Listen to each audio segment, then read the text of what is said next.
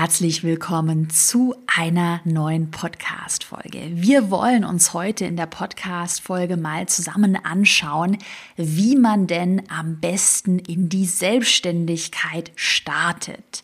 Welche Formalitäten gibt es zu beachten? Was ist am Anfang am allerwichtigsten? Und was hat mir bei meinem Start in die Selbstständigkeit geholfen? So, jetzt dachte ich aber, hm, bei mir ist es ja schon so ein bisschen her, seitdem ich mich selbstständig gemacht habe. Und ich könnte mir doch noch einen Gast in den Podcast holen. Und tada, ich weiß, da warten ganz viele da drauf. Ich habe heute in dem Podcast meinen Freund Christopher eingeladen, denn Christopher hat sich Ende 2019 selbstständig gemacht, jetzt mitten auch in der Corona-Krise.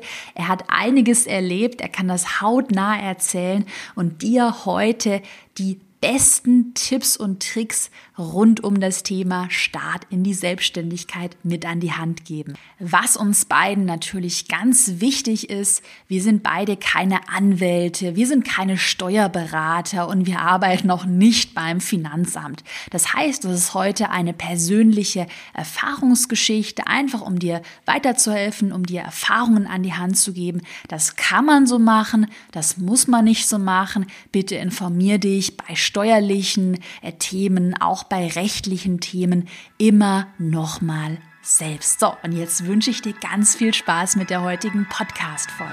Ich bin Caroline Preuß und habe meinen Hobbyblog in ein Millionen-Business verwandelt. Dieser Weg hat mir gezeigt, dass du all deine Träume verwirklichen kannst, wenn du für dich selbst einstehst und ins Handeln kommst. Genau dazu möchte ich dich hier ermutigen und dir zeigen, wie du digital sichtbar bist und dir dein eigenes Online-Business aufbaust. Deine Zeit ist jetzt gekommen. Also, go for it! Hi Christopher, herzlich willkommen in meinem Podcast. Wir wollen ja heute in einem Podcast darüber sprechen, wie man sich selbstständig macht. Und da dachte ich mir, du hast dich ja 2020 sogar mitten in der Corona-Krise eigentlich selbstständig gemacht. Ich lade dich in meinen Podcast ein, weil du das noch so ein bisschen, ja, hautnahe erzählen kannst als ich. Möchtest du dich vielleicht der Community einmal vorstellen? Wer bist du? Was machst du? Also, hi, ich bin Christopher. Ich habe mich, wie du richtig gesagt hast, zum 01.01.2020 selbstständig gemacht. Davor habe ich dreieinhalb Jahre für eine Tochter von ProSieben gearbeitet und habe dafür gesorgt, dass Unternehmen YouTube-Channels aufbauen können. Und irgendwann kam der Punkt, an dem ich gedacht habe, naja, also jetzt die Aufgaben und die Challenges, die auf mich warten in diesem Corporate-Leben, die sind nicht mehr ganz das, was ich mir für mein Leben vorstelle. Und ähm, hatte dann aus dem Netzwerk heraus ähm, schon quasi bevor ich überhaupt gekündigt habe, anfragen, ob ich denn nicht irgendwie selbstständig ähm, für, für ja, Leute, mit denen ich schon zusammengearbeitet habe, arbeiten möchte. Und so kam irgendwie das eine zum anderen. Und was ich jetzt mache, ist, ähm, dass ich zum einen ähm, Podcasts für Unternehmen produziere, dann habe ich meinen eigenen Online-Kurs und bin Consultant für ähm, Unternehmen, die ihre eigenen YouTube-Channels aufbauen wollen. Das heißt, du bist wirklich fleißig und äh, ich weiß es ja, weil ich dich ja sehr gut kenne. Du hast auch wirklich so einen Cashflow dir aufgebaut, wo du auch trotz Corona super damit leben kannst. Also ich würde mal sagen, du bist so das absolute Paradebeispiel, wie man ähm, mit einer guten Sicherheit trotz Corona-Krise super in die Selbstständigkeit ähm, gestartet ist. Und ähm, in meiner Community kamen jetzt super viele Fragen auf, so generell zum Thema Start in die Selbstständigkeit. Ich glaube, jeder, der heute zuhört und vielleicht mit dem Gedanken spielt, oh, mein Angestelltenjob macht mir keinen Spaß mehr, es erfüllt mich nicht, ich möchte mich selbstständig machen, hat er total Angst davor, Respekt davor. Und wir haben heute für die Podcast-Folge gesagt, hm, dass wir die Folge so ein bisschen untergliedern. Das heißt, wir haben einmal einen Part, was solltest du vor der Kündigung beachten? Dann haben wir einen Part, die Kündigung, also die Kündigung deines Angestelltenjobs, und dann haben wir so den Part danach, was gibt es denn nach der Kündigung zu beachten? Und Christopher, ich würde sagen, das gehen wir jetzt direkt mal gemeinsam durch und ich glaube, du kannst da sehr viel dazu erzählen und wie du das gemacht hast. Wollen wir direkt mal mit dem allerersten Punkt starten. Also wenn man jetzt sagt, ey, Angestelltenjob wie bei dir, so im letzten Jahr hast du ja irgendwann dann auch zu mir gesagt, boah, ich habe keine Lust mehr, macht mir keinen Spaß mehr. Was ist so der erste Punkt, den man beachten sollte, bevor man jetzt, ja, ich sag mal, Hals über Kopf in die Selbstständigkeit startet? Also ich glaube, das Allerwichtigste ist erstmal, dass man sich klar macht, dass eine Selbstständigkeit ein Risiko ist. Ähm, das heißt, die Dinge, die man sich so ausmalt und was man sich vorstellt, kann funktionieren, muss aber nicht. Ganz mhm. konkretes Beispiel, du hast es schon genannt. Ähm, ich habe mich selbstständig gemacht. Ich hatte gekündigt, das musste ich ja drei Monate vorher, also dann im Ende September 2019. 2019 ja. Damals wusste noch niemand, dass sowas wie Corona existiert und dass dadurch eine komplette Wirtschaft, komplett alles Lockdown-mäßig abgeriegelt wird. Und in dem Moment, als ich meine Kündigung eingereicht habe, hatte ich schon eine Idee davon, wie mein Leben aussehen wird. Fast forward, wir sitzen im März, glaube ich, war es, in äh, Portugal. Alles ist abgeriegelt. Wir wissen nicht, wie wir zurückkommen können, ob wir überhaupt zurückkommen. Mir springen Kunden ab, die sagen, ja, unsere Mitarbeiter sind alle in Kurzarbeit. Ähm, das heißt, du kannst jetzt natürlich auch nicht mehr als Freelancer bei uns beschäftigt sein. Und mhm. ähm, hatte dann erstmal eine Situation, wo ich dann da saß und mich gefragt habe, kann ich denn jetzt überhaupt die nächsten drei Monate noch mit meinen Rücklagen überleben? Und sollte ich jetzt nicht irgendwie noch Jobs bekommen, wie schnell finde ich denn jetzt noch einen neuen Job? Wo komme ich denn als nächstes schnell wieder rein? Und das ist natürlich was, was man einkalkulieren muss. Deswegen ist das allererste, was ich jedem empfehlen kann, bilde dir Rücklagen, sodass du zumindest mal ein halbes Jahr ohne zusätzliches Einkommen überleben kannst. Damit man mhm. einfach die Ruhe hat, sich auf das zu fokussieren, ähm, was dein Business ausmacht, damit du nicht dir immer Sorgen darum machen musst, wo kommt das nächste Geld her, wo finde ich den nächsten Job, sondern die Ruhe braucht man einfach, wenn man selbstständig wird. Ich finde es ja spannend, ähm, weil ja in meiner Community, wir haben ja so eine Fragerunde gemacht, also Fragen an den Christopher konnte man auf Instagram einreichen.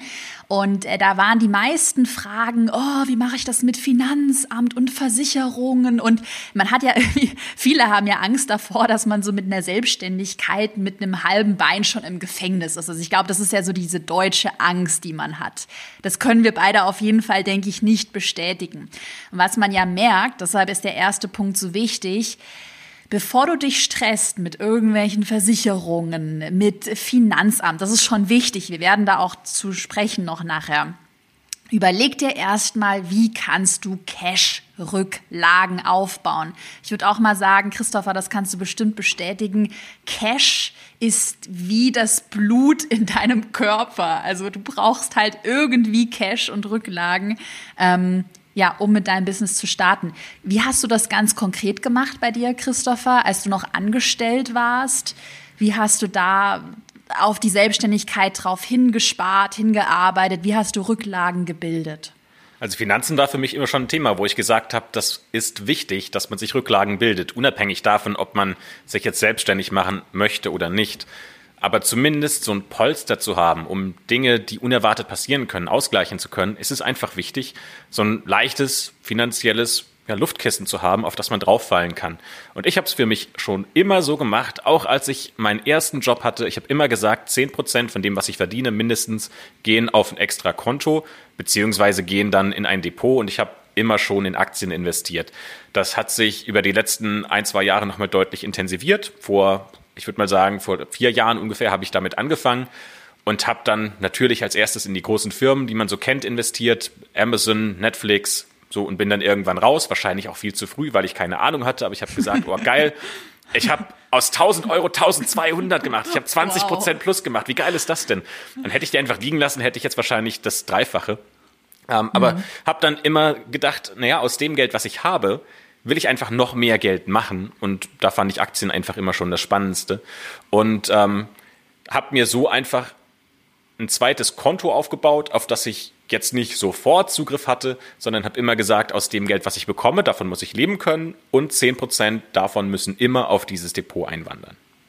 Was würdest du sagen, wenn man sich selbstständig macht? Wie viele Monate, also wir rechnen, wir sagen, wir nennen jetzt mal keine Zahlen wie 10.000 Euro, 20.000 Euro. Jeder hat ja so einen anderen Lebensstil vielleicht.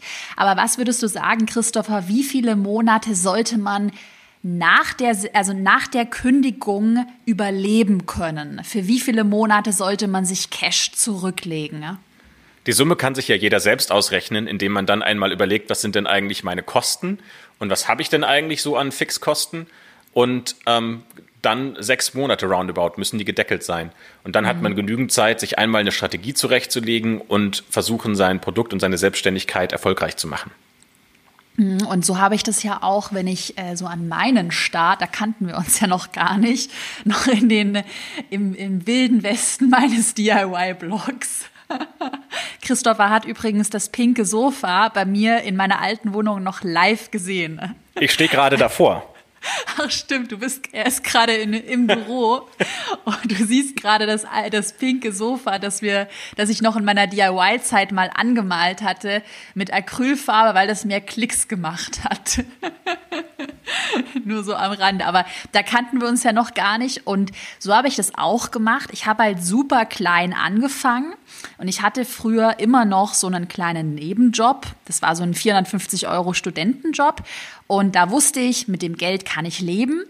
Hab dann schon als Bloggerin so ein bisschen Geld verdient und habe dann erstmal alles zurückgelegt. Also ich habe wirklich auf Ultrasparflamme, also was heißt Ultrasparflamme, aber ich habe echt sparsam gelebt, habe mir Rücklagen aufgebaut und dann wusste ich zum Beispiel auch mit diesen Rücklagen, hey, jetzt kann ich erstmal Lisa, meine Fotografin, Christopher, du kennst die Lisa ja auch, mhm. äh, meine Fotografin, mit der ich schon seit, ich glaube, vier Jahren zusammenarbeite, die konnte ich dann erstmal auch mehrere Monate bezahlen, was mir auch total wichtig ist, wenn man Mitarbeiter hat.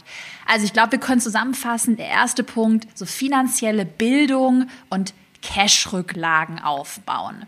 Auf jeden Fall. Es geht ja nicht nur darum, übrigens, ähm, dass man sagt, ich kann jetzt mein Leben erstmal finanzieren, sondern es geht ja auch darum, mal ein Risiko gehen zu können. Also ich glaube, es ist, äh, wenn man zum ersten Mal zum Beispiel Facebook-Ads schaltet, die werden nicht sofort mit einem ROAS von 10 wieder Einkommen zurückspielen, sondern mhm. da muss man einmal rumprobieren und man muss einmal auch gucken, wie funktioniert das überhaupt und vielleicht mal 50 oder 100 Euro in die Hand nehmen. Und wenn man aber schon am Anfang anfängt und sagt, oh, 50 Euro für Ads, das ist mir zu viel, dann würde ich raten, spar vielleicht lieber noch mal ein bisschen, guck, dass du ein bisschen Puffer hast und dass du sagen kannst, diese 50 Euro, die sind im schlimmsten Fall Spielgeld, im besten Fall starten sie dein Business und bringen dich dazu, dass du anfangen kannst zu skalieren. Hm, da habe ich auch vor kurzem mit meinem Steuerberater darüber gesprochen, äh, weil ich ihm auch so von so ein paar Immobilienideen erzählt habe. Und dann hat er halt auch gemeint, ja, mach halt ein kalkuliertes Risiko. Also ich glaube, ganz viele haben halt bei der Selbstständigkeit so Angst davor, oh Hilfe, da, da, da ende ich dann unter der Brücke und äh, ich, das, das wird alles nichts und, ähm, und so weiter. Und man hat da so ein Horrorszenario, hatte ich am Anfang übrigens auch.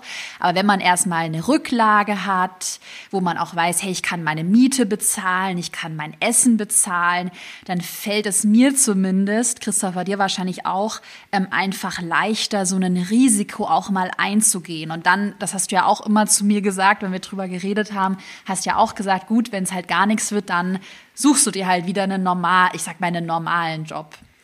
Ja, ich glaube, es klingt jetzt so ein bisschen nach den ersten Sachen, die ich erzählt habe, dass ich so jemand wäre, der total gerne ins Risiko geht, ähm, weil ich Aktien mag und ich mich selbstständig gemacht habe. Aber in Realität bin ich eigentlich eher ein risikoaverser Mensch. Also ich versuche schon eher so die Nummer sicher zu gehen und einen guten Mittelweg zu finden. Und da finde ich, sind sechs Monate, die man schon hat und sechs Monate, von denen man weiß, die kann ich überleben, auch ohne dass jetzt mein Business schon direkt profitabel ist, schon mal einen sehr entspannten Weg, von dem ich sage, damit fühle ich mich sehr wohl. Hm, das hast du ja auch super aufgebaut und damit bist du ja auch, ich sag mal, recht unbeschadet durch die Corona-Krise dann gekommen, weil wer weiß, was sonst noch so passiert. Ähm, jetzt ist ja so der zweite Punkt, den wir uns so ein bisschen notiert haben heute für die Podcast-Folge. Ähm, bevor man kündigt, hast du ja auch schon im so Vorgespräch zu mir gesagt, sollte man immer schon eine ich sag mal, eine Business-Idee, eine Nische schon angetestet haben oder sich zumindest schon mal überlegt haben, was möchte ich denn eigentlich jetzt machen, wenn ich selbstständig bin? Weil ich glaube, viele machen dann vielleicht auch den Fehler, dass sie kündigen und eigentlich noch gar keine Ideen haben, was sie denn dann überhaupt selbstständig machen wollen. Willst du dazu noch mal sagen, wie du das Ganze ähm, wie du das Ganze so ein bisschen angegangen bist, dir erstmal Gedanken zu machen, Fokus, Nische, bevor du dann gekündigt hast. Also grundsätzlich vielleicht schon mal gesagt, du musst dein Produkt und dein Funnel schon mal einigermaßen fertig haben, bevor du überhaupt dann aus dem festen Job in die Selbstständigkeit übergehst ganz doof gedacht. So, jetzt haben wir gerade darüber gesprochen, dass du ein Polster von sechs Monaten vielleicht haben sollst, mit dem du dich zufriedenstellen kannst, mit dem du sicher dich fühlen kannst. Muss man sich ja auch überlegen, wie viel Zeit von diesen drei Monaten möchte ich noch da rein zu investieren, überhaupt erstmal zu überlegen, was ich machen möchte. Und dann muss man nach dieser Überlegung, was man machen möchte, ja auch nochmal Zeit investieren, um das Produkt zu erstellen, um eben die ganzen Systeme aufzubauen. So, und dann hat man vielleicht, wenn man sich noch keine Gedanken gemacht hat und gesagt hat, ich mache mich selbstständig, schon mal vier Monate davon verbraucht, überhaupt erstmal sich Gedanken zu machen und ins Rollen zu kommen, bevor man überhaupt anfangen kann, Geld zu verdienen. Und plötzlich hat man nur noch zwei Monate übrig und wird panisch, weil man sagt, jetzt muss das Geld reinkommen. Mhm. Deswegen ist meine Nummer eins Empfehlung, bevor du dich überhaupt selbstständig machst, muss schon alles so parat sein, dass du anfangen kannst, Geld zu verdienen. Und für mich hieß das in dem Fall, ich hatte auch einen sehr auslastenden Job, dass ich halt nach meinem Job, wenn ich dann vielleicht mal um sieben, halb acht nach Hause gekommen bin, eine Stunde Pause gemacht habe. Und dann habe ich angefangen, Videos zu produzieren. Und zwar bis teilweise weiß, 4 ja. Uhr nachts. Und da haben wir manchmal um 4 Uhr nachts noch auf WhatsApp geschrieben, weil ich auch noch wach war. Ja, es war schon eine harte Zeit, muss man schon sagen.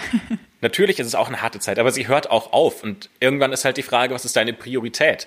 Ähm, klar, in so einer Phase, wo ich dann einen Online-Kurs produziere, dann treffe ich mich halt auch gerade nicht mit Freunden. Dann nutze ich das Wochenende auch mal, um da zu arbeiten.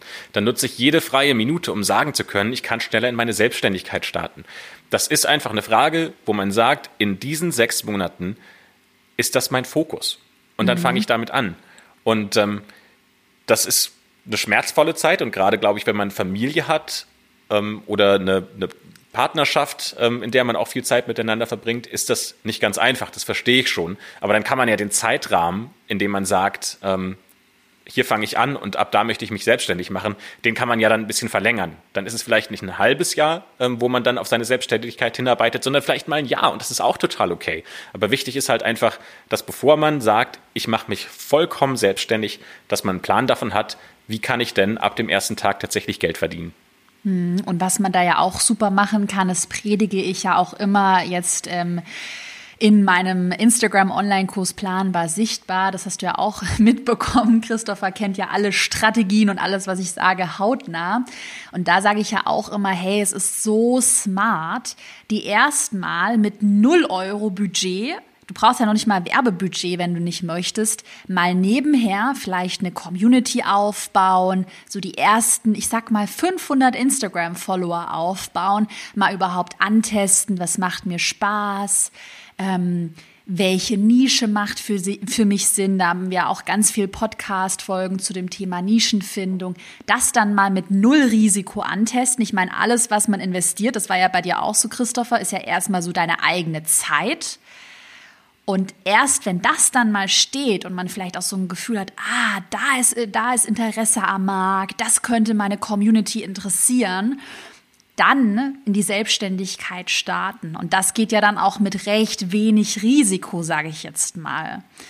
Und das würde ich auf jeden Fall, wie du auch gesagt hast, Christopher, unbedingt ähm, ja vor der Kündigung empfehlen. Also Nische, Marktrecherche, Produktidee, was hast du damals noch gemacht, Christopher, so in deinen Abendstunden? Also ich habe auch sehr viel gemacht, was ich mittlerweile nicht mehr mache. Also ich hatte, womit habe ich denn angefangen? Ich glaube, ich habe angefangen mit einem YouTube-Kanal. Das habe ich als erstes gemacht, weil ich halt aus diesem YouTube-Kosmos komme und äh, das die Plattform war, mit der ich mich am wohlsten gefühlt habe. Dann habe ich parallel mein Produkt gestartet. Das war ein Online-Kurs zum Thema, wie baue ich einen YouTube-Kanal auf. Dann habe ich, glaube ich, noch einen Podcast mit dazu gemacht. Und ich glaube, dann habe ich äh, gedacht, ach geil, jetzt verbinde ich das Ganze noch mit Instagram, wo ich dann äh, quasi alles, was ich auf Podcast und auf YouTube gemacht habe, da nochmal zweitverwerten kann. Bin ziemlich schnell zum Punkt gekommen, das ist anstrengend, das alles auf einmal zu machen. Das kostet ziemlich viel Zeit. Ja. Und habe dann tatsächlich ähm, den Podcast und auch Instagram in großen Teilen aufgegeben und mache im Moment nur YouTube und ähm, bekomme Traffic über Ads, aber da können wir nachher nochmal drüber sprechen. Genau, da kann man ja auch total, ich sag mal, schlank vorgehen. Ich glaube, es ganz viele in meiner Community ähm, für die ist wahrscheinlich Instagram total spannend oder vielleicht auch mal so als kleine Inspiration TikTok, wenn es für die Nische Sinn macht. DIY, Food, äh, Foto-Hacks und so weiter macht auf jeden Fall Sinn und sich da erstmal fokussieren. Und äh, ich würde auch mal sagen, sich nicht verrückt machen lassen. Ich meine, Christopher, bei dir war das ja so, du hattest halt, kann man ja schon so sagen, echt keinen Bock mehr auf deinen Job. Das heißt, du wusstest, du willst äh, Ende 2019 raus. Aber wenn man sagt, der Job ist jetzt, der tötet mich jetzt nicht, sage ich jetzt mal, dann mach halt den Job noch ein bisschen länger, bau dir nebenher was auf, reduziere vielleicht deine Stunden und das kann man ja auch so langsam ausschleichen lassen. So habe ich das zum Beispiel gemacht. Ich habe dann irgendwann in meinem Studentenjob, glaube ich, nur noch fünf Wochenstunden gearbeitet oder irgendwie sowas. Nee, ich genau. glaube, man muss auch gar nicht davon ausgehen, dass die erste Idee, die man hat zur Selbstständigkeit, unbedingt die beste ist. Zum Beispiel habe ich 2019 ähm, habe ich so ein Programmierbootcamp gemacht. Da bin ich nach Barcelona gegangen und habe da Programmieren gelernt und hatte dann den Anspruch, ähm, vielleicht mich mit Programmierung da weiterzuentwickeln. Und ähm, das war die erste Idee, das, das erste Initial, wo ich gesagt habe, ich mache mich selbstständig. Aber das hat sich dann hinten raus ähm, nicht als das wahre äh, herausgestellt. Und dann äh, hatte ich noch einen Deal mit meinem Arbeitgeber, habe gesagt, ich bleibe noch ein Jahr da. Und dann hat sich eben das mit diesen Online-Kursen entwickelt. Und so, ähm, so kommt man da jetzt weiter. Also ich glaube, das Ganze muss man dann auch so ein bisschen als Reise sehen, die ähm, auch dafür sorgt, dass man manchmal seine Ziele und seine Ideen verwirft und nochmal was Neues macht, ähm, was Neues ausprobiert. Und ich glaube, so kann man das dann auch mit äh, ja, manchmal Social Media Accounts sehen. Also nicht jeder Social Media Account, den man beginnt, muss dann der sein, mit dem man auch endet und reich wird. Und nicht jedes Thema, so ist es ja bei mir auch, muss dann das sein, mit, mit dem man dann noch in zehn Jahren äh, weitermacht. Also bestes Beispiel ist, glaube ich, die, das pinke Sofa. Ich male keine Sofas mehr pink an, aber damit habe ich halt angefangen. Also auch vielleicht da wir werden nachher noch so ein bisschen auf den Cashflow drauf zu sprechen kommen, auch realistisch sein. Ähm, und äh, ja, bei mir war es wirklich so, ich habe halt gesagt, okay, DIY-Blog, damit kann ich jetzt das erste gute Geld verdienen und dann springst du ja immer weiter. Ich stelle mir das immer so ein bisschen vor, so von Level zu Level springen. Und irgendwo musst du halt mal so dieses Steinchen ins Rollen bringen. Und Christopher, du machst ja jetzt auch gerade mehr, also bisher hast dich ja schon selbstständig gemacht, gemacht machst ja auch gerade mehr, ähm, äh, ich sag mal, Dienstleistungen, also bist Freelancer, aber hast ja dann auch das langfristige Ziel, digitale Produkte noch weiter zu verkaufen. Ist ja nichts in Stein gemeißelt. Nee, das stimmt, aber trotzdem, also ich finde, du hast schon vollkommen recht, wenn du sagst, nicht das, was du machst, ist das, womit du endest. Aber ich finde trotzdem muss so die, die, die Grundlage erstmal da sein, um mit was anfangen zu können, weil ja. du nie erfolgreich werden kannst, wenn du nicht anfängst, ähm, das Ganze mal aufzubauen. Und das Ganze sollte, also aus meiner Sicht jetzt, wenn man in einem Angestelltenjob ist, sollte man anfangen aufzubauen, während man noch angestellt ist, weil man da eben noch diese Sicherheit hat, dass jeden Monat Geld reinkommt. Und dann, wenn du darauf angewiesen bist, dass du Geld brauchst, dann ist eben der richtige Schritt, um zu sagen, ähm, andersrum. Und dann, wenn du alles fertig hast, wenn du alles fertig ja, gebaut hast, ja. dann kannst du anfangen zu sagen, jetzt kann ich mich selbstständig machen. Ja, genau. Und da, wie gesagt, nicht verrückt machen lassen. So, Christopher, wir haben ja gesagt, wir haben noch einen dritten Punkt uns so ein bisschen aufgeschrieben. Das ist eine Sache, die du ja super gut gemacht hast, bevor du dich selbstständig gemacht hast, und zwar ein Netzwerk aufbauen. Möchtest du dazu mal was sagen? Warum ist ein Netzwerk so wichtig und warum sollte man als hohe Priorität, ähm, wenn man noch angestellt ist, das Net den, den Netzwerkaufbau sehen oder priorisieren? Ja, ehrlicherweise hatte ich da auch ein bisschen Glück, aber trotzdem ist das Netzwerk im Moment das, wo ich die meisten Jobs herbekomme. Und zwar ohne, dass ich aktiv pitchen muss. Das heißt, ich muss nicht irgendwo vorbeilaufen und sagen, hallo, ähm, ich mache dies und jenes, habt ihr gerade irgendwie Bedarf dafür? Sondern mein Netzwerk kommt zu mir und sagt, Christopher, hast du noch Zeit für dieses und jenes?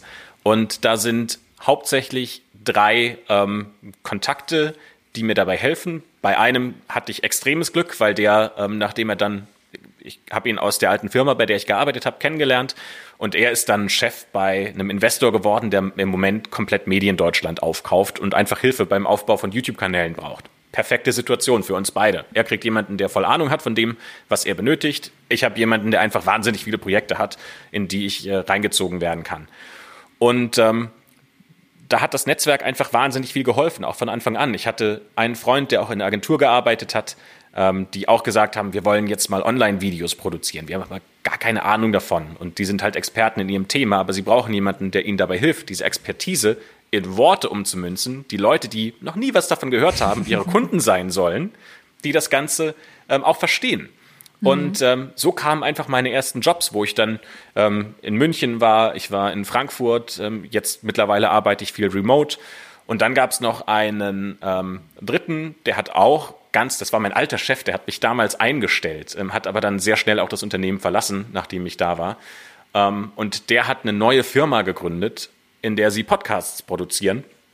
Mhm. Und hat gesagt, na ja, ich brauche jetzt Podcast-Produzenten. Christopher, hast du Lust drauf? Und ich hatte gerade ähm, nichts zu tun. Oder andersrum. Tun. Du saßt andersrum. nur auf dem Sofa rum ja. und ich habe dich genervt.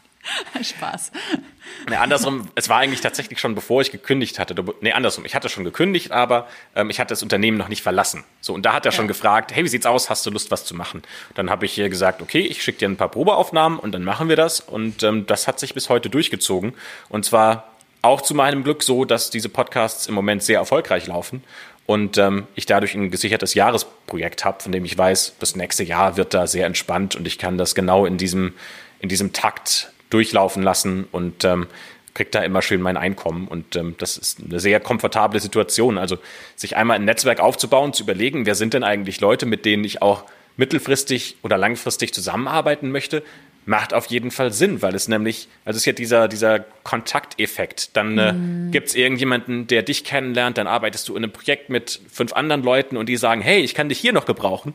Und plötzlich hast du mehr Jobs, als du es eigentlich dir vorstellen kannst und als du abarbeiten kannst. Und dann kannst du auch anfangen, ja deine Preise zu erhöhen, weil du sagst, okay, ihr könnt mit mir zusammenarbeiten, kostet halt jetzt aber mehr. Und ja. da ist Netzwerk einfach ein wahnsinnig wichtiger Effekt. Ja, das habe ich auch vor, also ich, ich erzähle vielleicht mal aus meiner Erfahrung so ein bisschen, wie ich mir mein Netzwerk, ich sag mal, aufgebaut habe, weil ich weiß, in meiner Community sind ganz viele, die vielleicht auch irgendwie Angst davor haben, die vielleicht irgendwie schüchtern sind. Und äh, ich bin jetzt auch nicht so der Mensch, ich, ich bin nicht so der Netzwerktreffen, Netzwerk-Event-Typ, um ehrlich zu sein. Aber was ich halt wirklich gemacht habe, das war noch 2015, als ich gerade so mit meinem DIY-Blog angefangen habe. Ich bin dann damals zu ganz vielen Blogger-Events, die es in Berlin gab, gegangen. Und da habe ich dann zum Beispiel ähm, die Linda, Christopher, du kennst Linda auch aus Erzählung. Linda ist eine, auch eine super DIY-Blogger-Kollegin kennengelernt. Und durch Linda habe ich dann wieder andere Leute kennengelernt. Und Lin Linda ähm, hatte schon super viel Erfahrung, hat mir dann äh, geholfen, wie ich meine äh, Honorare nach oben verhandelt bekomme.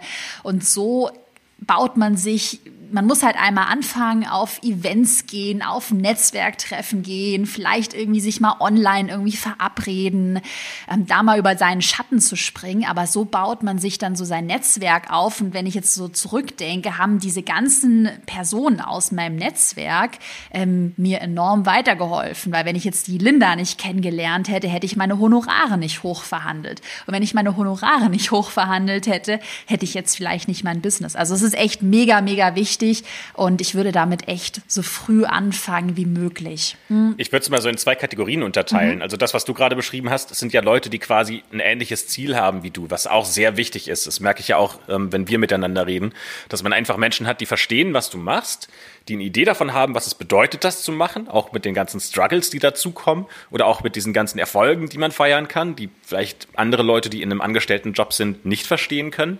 Das mhm. ist so die, die eine Seite. Du brauchst einfach Leute, die dich in dem supporten, was du machst, so ein emotionaler Support.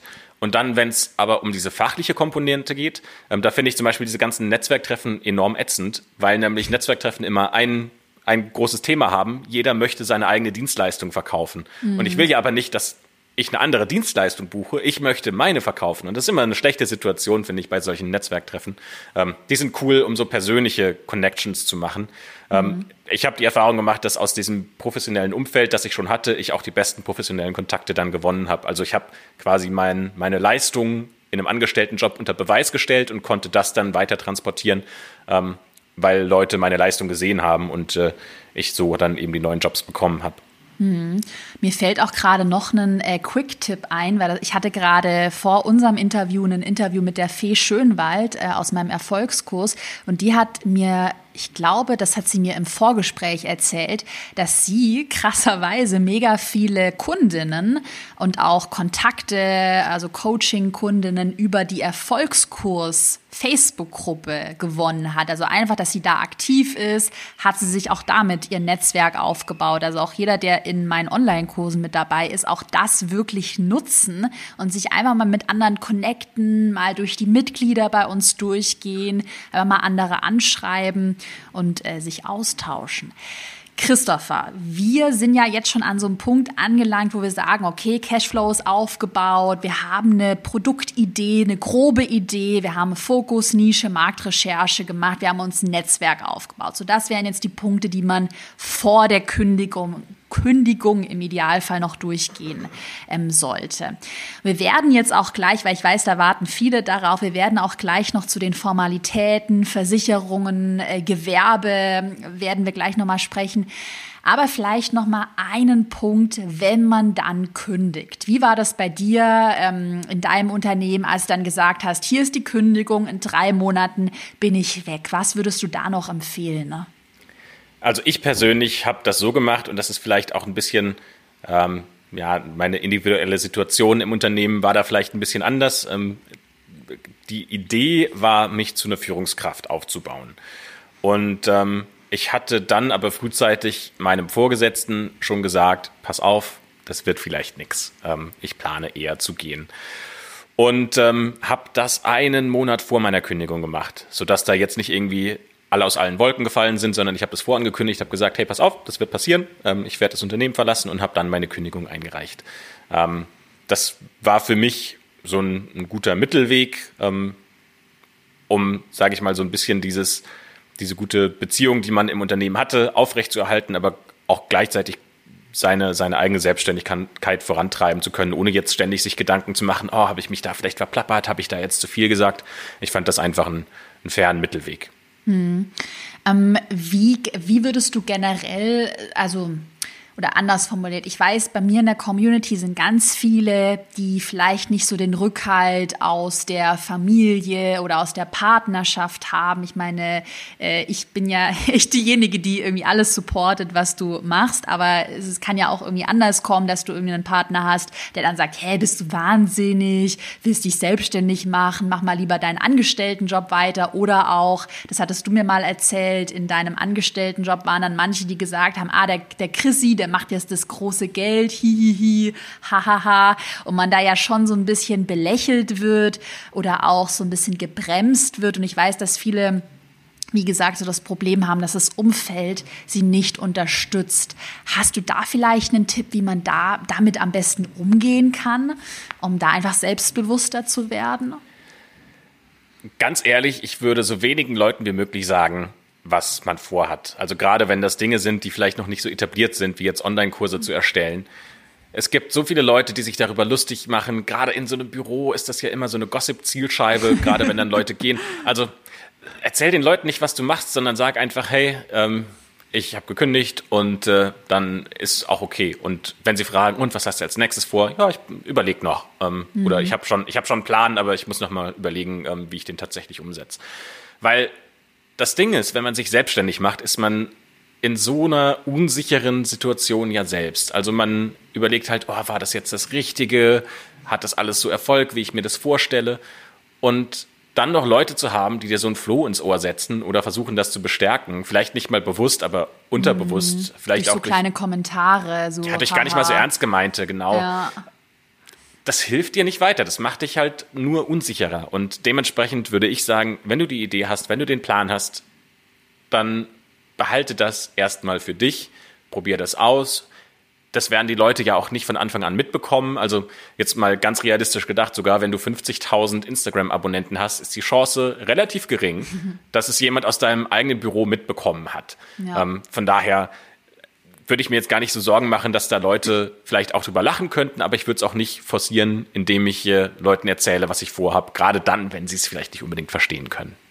Und was man ja auch total gut machen kann, und das würde ich wirklich jedem, der zuhört, echt ans Herz legen, dass man sich vielleicht, gerade wenn die Familie einen nicht so supportet oder der Partner, also es kann, ist ja auch manchmal nicht böse gemeint. Manchmal versteht derjenige das ja auch vielleicht einfach nicht. Oder naja, ähm, dass man sich dann, einen, wie gesagt, ein Netzwerk sucht, dass man sagt, okay, ich melde mich jetzt zum Beispiel für Karos Erfolgskurs an und da habe ich Leute, die ähm, den Weg schon gegangen sind, die mich motivieren. Oder ich folge der Caro auf Instagram oder ich suche mir hier mein Netzwerk und ähm, oder suche mir eine kleine Mastermind, was auch immer, um äh, das dann diese Ideen, die man hat, und man hat ja auch so Power und man möchte das ja auch jemandem erzählen, dann vielleicht anderen Menschen zu erzählen und nicht der Familie, nicht den Kollegen im Büro. Ähm, weil ich kenne es nämlich noch bei mir, ich glaube, Christopher, das kannst du gar nicht so nachvollziehen, aber ich habe mich da schon ganz oft echt total einsam gefühlt. Wenn man so das Gefühl hat, so die Familie checkt nicht, was man macht, alle lachen einen irgendwie aus und ich hätte mir damals gewünscht, mich mit mehr Menschen austauschen zu können, die auch sagen, ja, yeah, voll geil, die ersten 10.000 Euro, da haben wir auch total gefeiert, als du deine ersten 10.000 Euro und so verdient hast. Ähm, genau, dass man sich da ein Netzwerk sucht. So, jetzt ähm, würde ich mal sagen, kommen wir zu dem Thema, was ja alle heiß nachgefragt haben. So, das Warten wird belohnt. Denn jetzt wollen wir uns ja mal anschauen, was muss man denn alles ähm, bedenken, was Versicherungen, Gewerbeanmeldung, Formalitäten, äh, Finanzamt angehen. Christopher, willst du da vielleicht einmal erzählen, so quick and dirty, was, was hast du gemacht? Hast du ein Gewerbe angemeldet? Hast du gleich eine GmbH gegründet? Boah. Welche Versicherungen hast du? Wie ich kenne ja noch? Geschichten aus deiner GmbH-Gründung und äh, kann nur sagen, mach's nicht. Also die Idee ist vielleicht um mit der groben Idee anzufangen. Haltet ja. Bürokratie doch mal so klein wie möglich. Also Bürokratie soll mal noch überhaupt nicht das Thema sein, weil erstmal, und das ist so meine Herangehensweise gewesen, ich wollte erstmal testen, funktioniert das überhaupt, was ich mir mhm. vorgestellt habe? Kann ich damit jetzt mal ein Jahr überleben? Dann, wenn ich ein Jahr davon gelebt habe, kann ich vielleicht jetzt auch das nächste Jahr noch überleben und so weiter und so weiter. Ähm, Überleben. Und, ja, also dass das Business überlebt. Ja.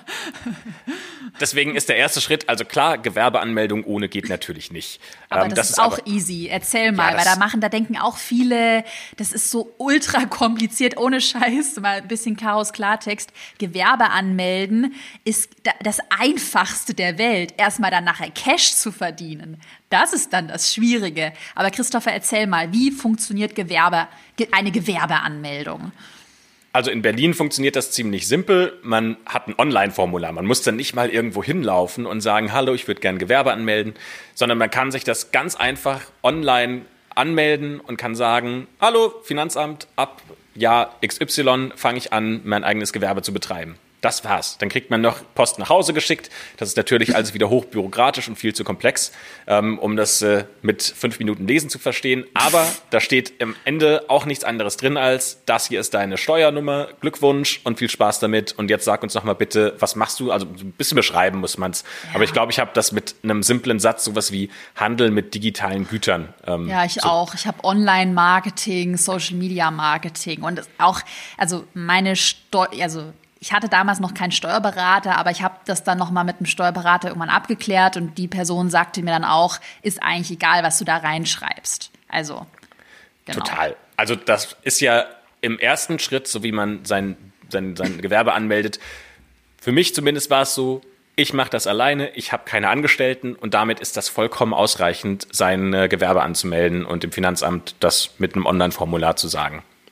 Dann vielleicht noch mal für alle zum Verständnis. Also Christopher, ich würde sagen, weil wir sind da wirklich, wir sind keine Anwälte, wir sind keine Steuerberater. Es gibt ja dann noch mal ähm, Unterschiede, Freiberufler oder ist es ein Gewerbe? Das ähm, muss man wirklich noch mal für sich abklären, auch gerne noch mal recherchieren. Das ist so ein bisschen, ich sag mal, so ein bisschen nicht eine Grauzone, aber das ist nochmal so ein bisschen tricky.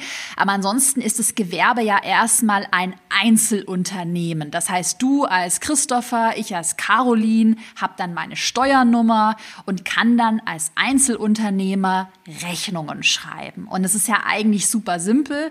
Und diese Einnahmen aus deinem Einzelunternehmen, die würde man dann in der Steuererklärung als, äh, was ist das, Einnahme aus Gewerbebetrieb oder sowas, würde man sie dann angeben. Das heißt, auch das ist, kann man ja wohl sagen, nicht super kompliziert, oder? Was meinst du?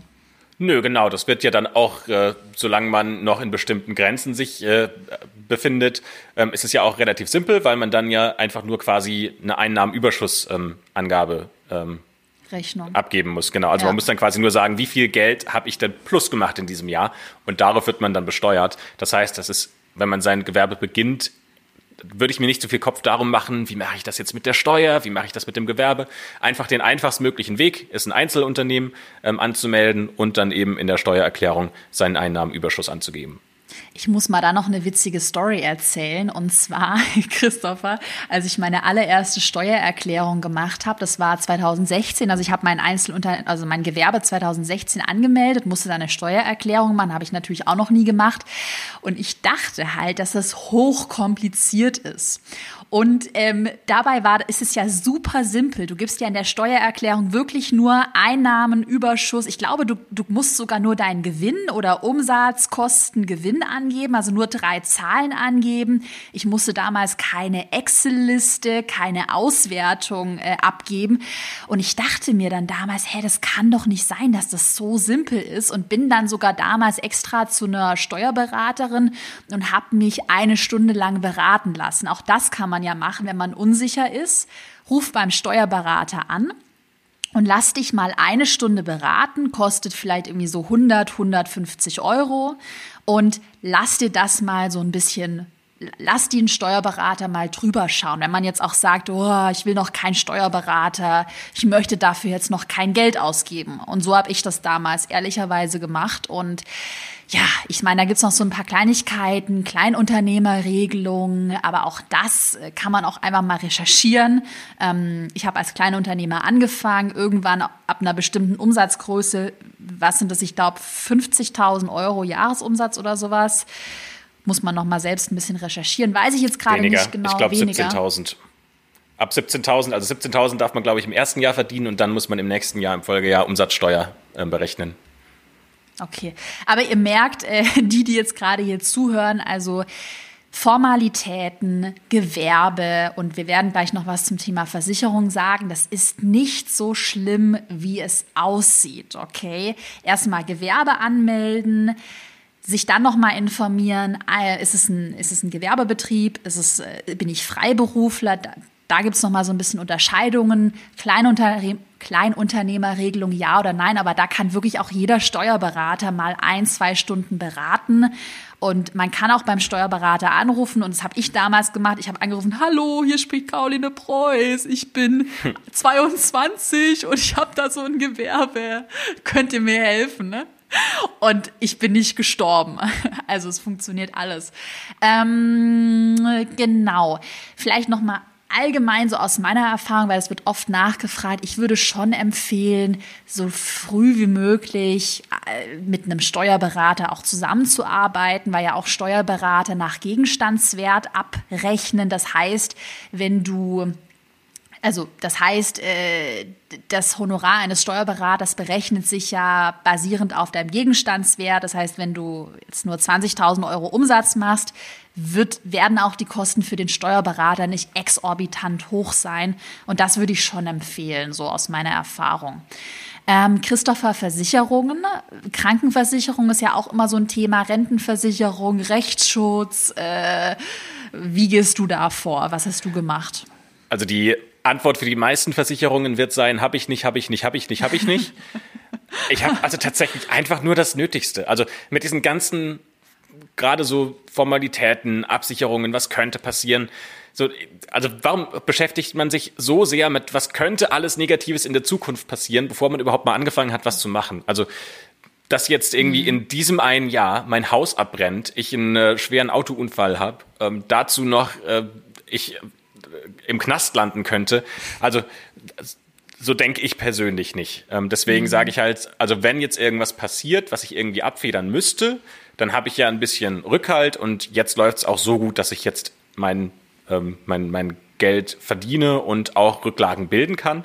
Mhm. Mm, und für das, was ich haben muss, habe ich ehrlich gesagt halt die Versicherungen weiterlaufen lassen, die ich schon eh hatte.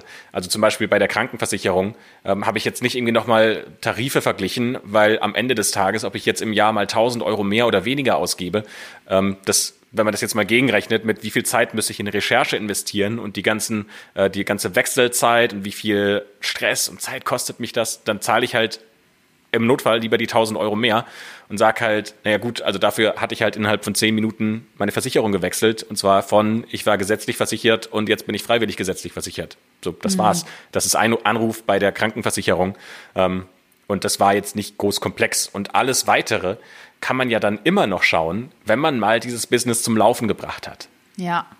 Auf jeden Fall. Also ich meine, bei Krankenversicherung, da wird ja auch immer voll viel Stress gemacht. Also du hast ja zwei Optionen. Entweder du ähm, äh, versicherst dich freiwillig gesetzlich.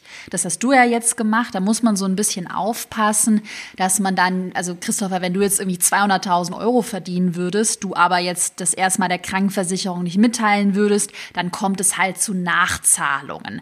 Aber ein schlauer Unternehmer, und das ist auch nochmal ein Appell, der legt ja auch sein Geld zurück. Das heißt, Christopher, du würdest jetzt kein Porsche, du würdest jetzt kein Porsche kaufen, weil du denkst, oh, 200.000 Euro auf meinem Konto, äh, brutto gleich netto. Also einfach mit Rücklagen arbeiten. Du machst es ja bei dir so, Christopher, 50 Prozent, glaube ich, legst du so ungefähr zurück. Willst du dazu noch mal was sagen? Genau, also das lässt sich ja relativ einfach ähm, sage ich mal, hochrechnen. Also wenn man jetzt überlegt, ich mache vielleicht 10.000 Euro Umsatz, jetzt kommen da Steuern, jetzt muss ich da noch Versicherung von bezahlen, jetzt kommt da noch dies und jenes und das, dann sage ich, okay, einmal grob über den Daumen gepeilt, 50 Prozent von dem, was ich verdiene, kommt weg. Das heißt, ähm, ich kann nur mit 50 Prozent für mein persönliches Leben rechnen und den Rest muss ich irgendwo auf ein anderes Konto legen, damit ich das gar nicht erst irgendwie in Sichtweite habe. Das ist meine mhm. persönliche Philosophie. Und so habe ich das auch gemacht. Also ich muss auch, ich erzähle auch noch mal eine Geschichte. Als ich ähm, angefangen habe, mich auch selbstständig zu machen, da hört man ja von allen Leuten, oh, die diese Steuernachzahlungen und da, da, da, damit wirst du dann insolvent und die wollen alle Nachzahlungen und das wäre alles so dramatisch. Und ich dachte mir immer so, hä, was haben die Leute? Weil ich habe halt immer von meinen Umsätzen, also das ganze Geld, was reinkommt, habe ich immer mindestens 50 Prozent Prozent nicht angetastet. Also Lebensstandard gleichgelassen, gleiche alte Wohnung, äh, nicht zu viel konsumieren und erstmal auf die Seite legen. Und das ist so die allersicherste sicherste Variante. Und ich sag mal so, ähm, du zahlst ja keine Steuern und keine, Vers also keine Krankenversicherung auf, auf Umsatz, den du nicht hast. Das, das Problem bei vielen ist dann, dass sie dann irgendwie so 100.000 Euro vielleicht mit dem ersten Online-Kurs, wer weiß, verdienen und dann denken, oh geil, 100.000 Euro konsumiere ich und dann auf einmal nach einem Jahr das böse Erwachen kommt, weil man dann vergessen hat, oh, ich hätte darauf ja noch Steuern bezahlen müssen, weil man ja auch, wenn du, wenn du angestellt bist, bekommst du ja dein Nettogehalt vom, vom Arbeitgeber überwiesen. Also das nochmal so bedenken, dass man eben Geld für Steuern auch einfach logischerweise zurücklegt, dass man niemals sagen sollte, 100.000 Euro Umsatz gleich 100.000 Euro Gewinn. Ähm, aber ansonsten ist auch das kein so Drama, wie es überall, äh, ja, so kommuniziert wird, das böse Finanzamt. Also leg halt dein Geld zurück, konsumiere nicht wie blöd und äh, kauf dir erstmal kein Porsche. Äh, vielleicht noch mal zur Versicherung. Also als ich angefangen habe, ich hatte keine Rechtsschutzversicherung, ich habe auch keine Rentenversicherung, sage ich ganz ehrlich. Ähm, darum kümmere ich mich zum Beispiel privat. Rechtsschutzversicherung ähm, kann man sich überlegen, aber auch da werden Abmahnungen und so DSGVO würde damit sehr schwer abgedeckt werden. Aber auch das, Christopher, wir beide wurden noch nie abgemahnt für irgendwas. Also wenn du keinen Scheiß machst, wenn du nicht irgendwie hochkriminelle Sachen machst, muss man sich da auch erstmal keinen Stress machen, würde ich sagen ich glaube, da ist man auch erstmal nicht Zielscheibe. Ich glaube, viele haben ja. Angst, dass man ähm, jetzt eine Facebook-Ad schaltet und dann ist da vielleicht irgendwie der, der äh, das Cookie-Opt-in ähm, oder Cookie-Consent-Banner nicht richtig gesetzt und dann kommt sofort der Brief vom Anwalt. Ähm, da ist man ja in der Regel auch nicht das Nummer eins Ziel, denn selbst wenn es jetzt Anwälte gibt, die genau nach sowas suchen, die suchen sich ja auch erstmal die Ziele mit besonders viel Geld, ähm, weil es da mehr zu holen gibt. Ähm, das heißt, da macht man sich wahrscheinlich viel zu viel Angst und viel zu viel Stress.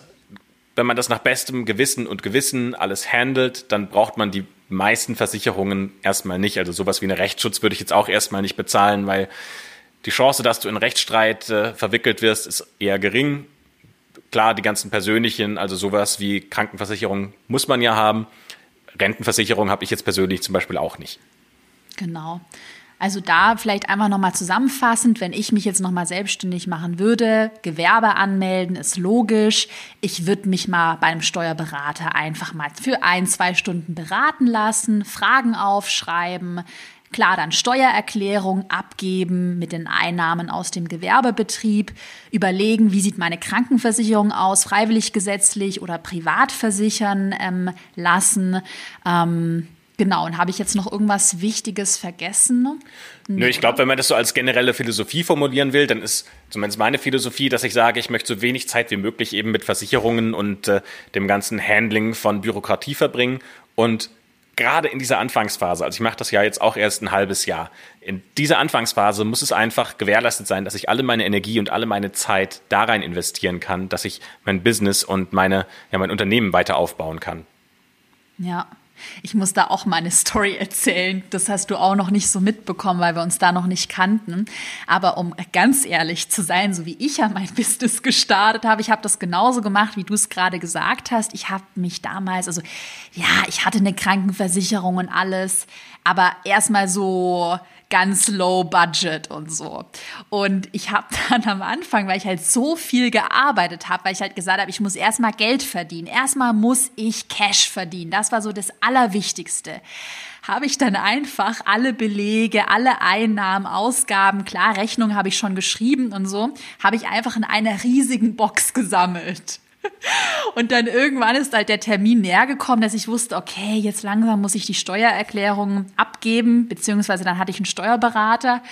Und dann habe ich mich halt irgendwann mal so nach anderthalb Jahren hingesetzt und bin halt diese riesige Box durchgegangen. Klar, das war ein Riesenchaos und es war ein riesiger Pain im Nachhinein, ich weiß nicht, ob ich das empfehlen würde, aber auch einfach mal aus meiner Erfahrung. Äh, du kannst auch mal ein Jahr lang dich nur auf dein Business fokussieren. Du kannst alle Belege erstmal in eine riesige, Box äh, schmeißen und dann irgendwann mal, wenn du Geld auf dem Konto hast, dann mal zum Steuerberater gehen. Und auch der Steuerberater killt dich nicht, weil er genug von solchen chaotischen Fällen schon gesehen hat. Und es geht immer noch schlimmer. Also ich glaube, man macht sich da immer sehr verrückt. Das nur ich glaube, so man darf da auch Erfahrung. nicht so viel Angst haben vor Konsequenzen. Also auch dann, wenn man irgendwie bei der Steuer vielleicht mal einen Fehler gemacht hat und die Steuer vielleicht falsch angegeben hat, dann ist man ja auch nicht sofort im Knast, sondern dann sagt halt das Finanzamt, okay, dann musst du jetzt nochmal 5000 Euro nachzahlen.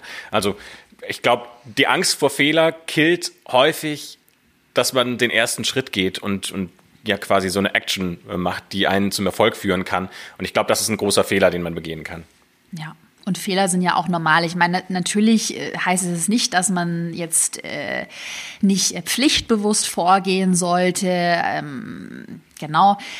Aber Fehler sind ganz normal und ja, äh, sind jetzt auch nicht überdramatisch. Das vielleicht mal so zusammenfassend. Wir haben ja dann auch gesagt, so ähm, vielleicht als nächsten Punkt, als sechsten Punkt, hey, fokussier dich voll auf deinen Cashflow. Also das mal abgesehen von Gewerbeanmeldung, Versicherung, da, da, da, da, ist so unser Credo, ey, Cashflow-Fokus. Christopher, hast du da vielleicht noch einen Tipp ähm, in puncto Kosten? Also wie kann man da schlau vorgehen, dass man jetzt nicht auf einmal irgendwie 100.000 Euro Kostenapparat hat, sondern schlank und schnell startet und sich auch schnell einen Cashflow aufbaut. Das Wichtigste ist, glaube ich, dass man sich einmal bewusst macht, was sind denn eigentlich meine Kosten? Also hauptsächlich natürlich die Fixkosten, weil die sich besser kontrollieren lassen und zu schauen, ähm, was sind denn die Kosten, die ich auf jeden Fall habe. Dazu gehören natürlich die persönlichen Kosten. Das sind jetzt Dinge wie zum Beispiel ähm, Miete, ähm, vielleicht hat man ein Auto, vielleicht hat man ähm, Versicherungen, die man bezahlt, aber dann auch natürlich ähm, Dinge, die ins Business gehören. Also welche Tools benutze ich denn und wie viel kosten die denn eigentlich? Ähm, das ist schon was, was man auf jeden Fall im Auge behalten muss, ähm, weil das sieht immer am Anfang ganz toll aus, wenn ich so am Ende des Monats ähm, schaue, wie viel Gewinn habe ich denn jetzt mit meinem Online-Kurs gemacht. Und dann kommt das erste Tool, das äh, 100 Dollar kostet, dann das zweite Tool, das 100 Dollar kostet, dann kommt das dritte Tool, das 100 und dann plötzlich ist von diesem Gewinn irgendwie nicht mehr so viel übrig. Und dann äh, ähm, muss man sich natürlich schon auch überlegen, zum einen, wie kann ich denn meine Kosten kontrollieren mhm. und wie kann ich meinen Umsatz damit erhöhen? Also ist denn zum Beispiel jetzt ähm, ein Tool, mit dem ich Heatmaps auf meiner Landingpage erstelle, ist das jetzt was, was, wenn das 100 Dollar kostet, mir auch 100 Dollar zusätzlichen Revenue einbringt? Oder ist es gerade nur eine Spielerei? Das sind Dinge, die man dann auch überlegen muss, was man denn überhaupt investieren will. Mhm. Und was ich generell so zur, zur Kostenkalkulation einfach empfehle, das habe ich von Anfang an, das habe ich wirklich sehr gut gemacht. Ich habe mir eine Excel-Liste erstellt oder mit Numbers oder mit Google, eine Google-Tabelle. Und da habe ich mir aufgeschrieben, Monat für Monat, was sind meine Einnahmen, was sind meine Ausgaben und was ist mein Gewinn. Also auch das super simpel. Und bei meinen Ausgaben habe ich dann alle Posten aufgelistet. Tool A, B, C, äh, Freelancer, äh, Werbeausgaben, so dass man auch da wirklich Monat für Monat einen Überblick hat. Also auch regelmäßig aufs Konto draufschauen, wie gesagt, Geld zurücklegen und da auch für sich so eine Klarheit zu haben, weil ich weiß, dass ganz, ganz, ganz viele Angst davor haben, sich auch irgendwie da mit den Finanzen zu beschäftigen. Dabei ist das was ganz Normales. Mhm. Sowas habe ich auch aufgebaut und mhm. ich habe das noch ein bisschen weitergeführt. Also dadurch, mhm. dass ich ja viele Freelancer-Aufträge habe, ähm, habe ich auch so eine Tabelle für mich erstellt, wo ich reingeschrieben habe, wer sind denn meine Auftraggeber und habe dann ähm, quasi, habe ich von denen einen Auftrag, haben wir drüber gesprochen. Und habe ich den Auftrag am Ende auch bekommen, sodass ich eine Übersicht darüber habe, ähm, mit welchen Auftraggebern lohnt es sich denn für mich mehr zu sprechen, weil ich weiß, wenn ich mit denen ins Gespräch komme, dann kommt auch am Ende Umsatz hinten raus gibt durchaus mhm. welche, mit denen hatte ich viel Zeit, viel E-Mail-Verkehr, viel Gespräche und dann äh, waren es am Ende vielleicht 500 Euro, für die ich fünf Tage schon irgendwie Kommunikation vorher arbeiten musste und äh, dann noch äh, einen Tag Leistung irgendwo. Äh, und das lohnt sich halt einfach nicht langfristig. Also das ist auch was, was man sich im Auge behalten sollte. Mhm. Ja, ich mache das ja so mit meinen Online-Kursen, dass ich mir natürlich auch anschaue, so was, was rentiert sich eigentlich? Was sind die Cash-Cows in meinem Business? Mit was mache ich am meisten Geld? Und das ist auch nochmal aus meiner Erfahrung auch ein super Beispiel, sich Zahlen anzuschauen, weil damals hatte ich ja noch meinen DIY-Blog und ich hatte aber auch noch nebenher Online-Kurse verkauft. Und dann irgendwann mal, sage ich ganz ehrlich, war so dieser Punkt erreicht, wo ich mit den Online-Kursen deutlich mehr Geld gemacht habe als mit dem DIY-Blog ich hatte das in meiner Excel-Liste super schön aufgegliedert und wusste dann irgendwann, okay, vielleicht ist der Punkt gekommen, den DIY-Blog irgendwann zu beenden. Und das habe ich dann auch gemacht. Also auch da so eine Klarheit für sich zu haben, womit verdiene ich denn Geld und wo fließt das Geld denn überhaupt hin? Christopher, was hast du noch für Tipps äh, für diejenigen, die sich selbstständig machen möchten? Noch irgendetwas, wo du sagst, ey, das hätte mir voll geholfen oder mach dich da nicht verrückt? Schieß los. also eine Sache, die ich noch sehr wichtig finde, ist, dass man sich einmal ganz klar macht, was sind denn eigentlich meine Workflows? Also was mache ich, um zu welchem Ergebnis zu kommen? Ähm, da ich jetzt so ein bisschen Programmiererfahrung habe, ist das für mich halt quasi wie bei so einem Computerprogramm. Also wenn ich bei Excel in einer Spalte eine Funktion eingebe, dann sollte, wenn ich die gleiche Funktion mehrfach eingebe, immer das gleiche Ergebnis rauskommen. Also wenn ich eins plus eins eingebe, muss immer zwei rauskommen, sonst äh, stimmt irgendwas mit meinem Programm nicht. das hat deswegen ähm, ist für mich das so wichtig, weil irgendwann der Punkt kommt, an dem man mit anderen Leuten zusammenarbeiten wird. Und ich habe eine Erfahrung gemacht, die war jetzt nicht groß negativ, aber trotzdem was mhm wo mich, äh, wo ich schon gedacht habe, okay, dem hätte ich einfach, den hätte ich besser briefen müssen. Und zwar habe ich ähm, meine Videoproduktion outgesourced. Ähm, ich habe mhm. mir einen mhm. externen Cutter besorgt, der ähm, für mich ein Video geschnitten hat. Und das sah schon okay aus, aber irgendwie halt nicht so ganz, wie ich das sonst gerne hätte. Mhm. Und es lag halt einfach daran, dass dieser Cutter nicht genügend Informationen hatte. Also ich hätte dem halt viel klarer ähm, schicken müssen, was sind die Farben, mit denen du arbeiten kannst, was sind die Schriften, mit denen du arbeiten kannst, wie sieht denn eigentlich ein Video von mir aus, wenn es fertig sein soll, wie sollen die Farben aussehen, welche Mut brauchst du da, ähm, dann auch, äh, wie schnell soll sowas geschnitten sein? Und so weiter und so weiter. Dann geht's weiter, in, in welchen Formaten soll er es überhaupt anliefern, in welcher Auflösung. Und da erspart man sich viel Ärger, wenn man sich vorher einmal ganz klar aufschreibt, was mache ich, um zu welchem Ergebnis zu kommen. Und mhm. das ist natürlich am wichtigsten bei den regelmäßigen Tasks. Also wenn es jetzt irgendwie sowas ist wie, ähm, keine Ahnung, man erstellt eine Landingpage, dann muss man sich jetzt nicht aufschreiben, dass man äh, fünf Minuten seinen Fotoordner durchsucht hat nach dem besten Foto von sich selbst. Das ist in dem. Moment nicht so relevant. Aber gerade dann, wenn man irgendwann überlegt, wie systematisiere ich denn jetzt eigentlich meine Aufgaben und wie kann ich mir Hilfe von außen dazu holen, die müssen halt einfach ganz genau wissen, wo sie wann was nachschauen müssen.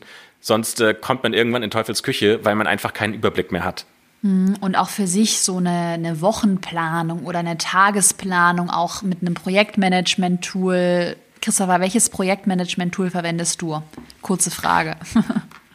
Also ich habe äh, zwei Tools, die ich verwende. Das eine ist die stinknormale Kalender-App von äh, Google, mhm. bei denen ich mir meine Termine eintrage. Und dann habe ich eine App, die heißt Todoist, also ja. To-Do wie T-O-D-O und dann ist hinten dran. Die ist Aha. kostenlos in der Basisvariante, aber da kann man sich halt einfach seine Tasks eintragen und abhaken, wenn man sie fertig gemacht hat. Ähm, mhm. Das ist äh, simpel, aber zumindest effektiv, weil ich dann immer einen Überblick darüber habe, ähm, was gerade ansteht. Mhm. Und ich glaube, gerade so in dieser Anfangsphase in der Selbstständigkeit, das kann man wirklich nochmal zusammenfassen, ist es halt super wichtig, dass man effizient bleibt, dass man sich nicht verrennt, dass man sich nicht irgendwie verrückt machen lässt und äh, ja, gerade, dass man sich zum Beispiel jetzt nicht verliert auf Instagram mit stundenlangem Scrollen oder irgendwie stundenlang jetzt irgendwelche YouTube-Videos anschaut, sondern halt effizient arbeitet und den Fokus schon auch, muss man ehrlich sagen, auf dem Cashflow hat. Es hat mir sehr dabei geholfen, ähm, übrigens, dass ich bestimmte Dinge standardisiert habe für mich. Ähm, ich weiß jetzt nicht, ob dir das auffällt, aber mhm. für mich persönlich äh, sind Dienstag? Dienstag und Samstag sind meine Videodrehtage. Das heißt, Dienstag und Samstag bin ich immer im Büro. Ja, ähm, Samstag ist mir aufgefallen, weil ich dann immer faul im Bett liege, während du arbeitest und ich dann ein schlechtes Gewissen habe. genau, aber Dienstag ist auch, bin ich immer im Büro, ähm, drehe immer Videos, weil ich weiß, dass Mittwoch und Sonntag die Videos online gehen müssen. Und äh, dementsprechend sind das halt meine Videoproduktionstage. Und ich lege mir auch sehr, sehr, sehr selten Aufträge von außen eben auf Dienstag und Samstag, weil ich weiß, das sind meine Videoproduktionstage, die habe ich für mich freigehalten. Und ähm, das ist, glaube ich, sehr wichtig, gerade am Anfang, wenn man eben diese, diese repetitiven Tasks hat oder viele Dinge gleichzeitig passieren, dass man sie halt einfach in einer gewissen Regelmäßigkeit macht. Also wann am Tag checkst du deine Instagram-Kommentare mhm. ähm, oder wann ähm, bearbeitest du deine Fotos? Wenn man das immer wieder neu mit sich selbst ausmachen muss, wann man das macht, hat man immer wieder diese Diskussion mit sich selbst. Aber es hilft einfach sehr dabei, wenn diese Diskussion schon längst vorher passiert ist und man sagt, hey, es ist Dienstag und jetzt wird ein Video produziert. Ende der Geschichte. Hm.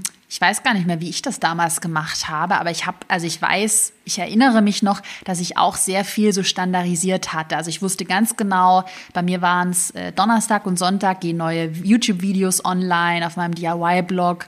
Ähm, am Montag zum Beispiel produziere ich alle Videos, am Dienstag wird alles geschnitten, am Mittwoch mache ich die Thumbnails und so weiter und so fort um auch da für sich so eine Routine zu haben. Und es kann ja jeder selbst genau jetzt nach der Podcast-Folge gerne mal ein Blatt Papier nehmen und sich vielleicht auch so eine kleine Routine notieren. Und ansonsten ähm, würden Christopher und ich uns wahnsinnig über eine positive Podcast-Bewertung freuen auf iTunes. Gerne auch noch mal einen Kommentar hinterlassen. Äh, worüber möchtet ihr noch weitere Podcast-Folgen hören? Oder soll der Christopher mal wieder in den Podcast zu Gast kommen? Wenn wir positive Bewertungen schaffen, dann Christopher darfst du mal widersprechen. ich bin ja nicht so weit entfernt, das heißt, ähm, irgendwann äh, wird es wahrscheinlich dann äh, doch klappen, dass wir uns nochmal vor dem Mikrofon treffen könnten, wenn ihr wollt.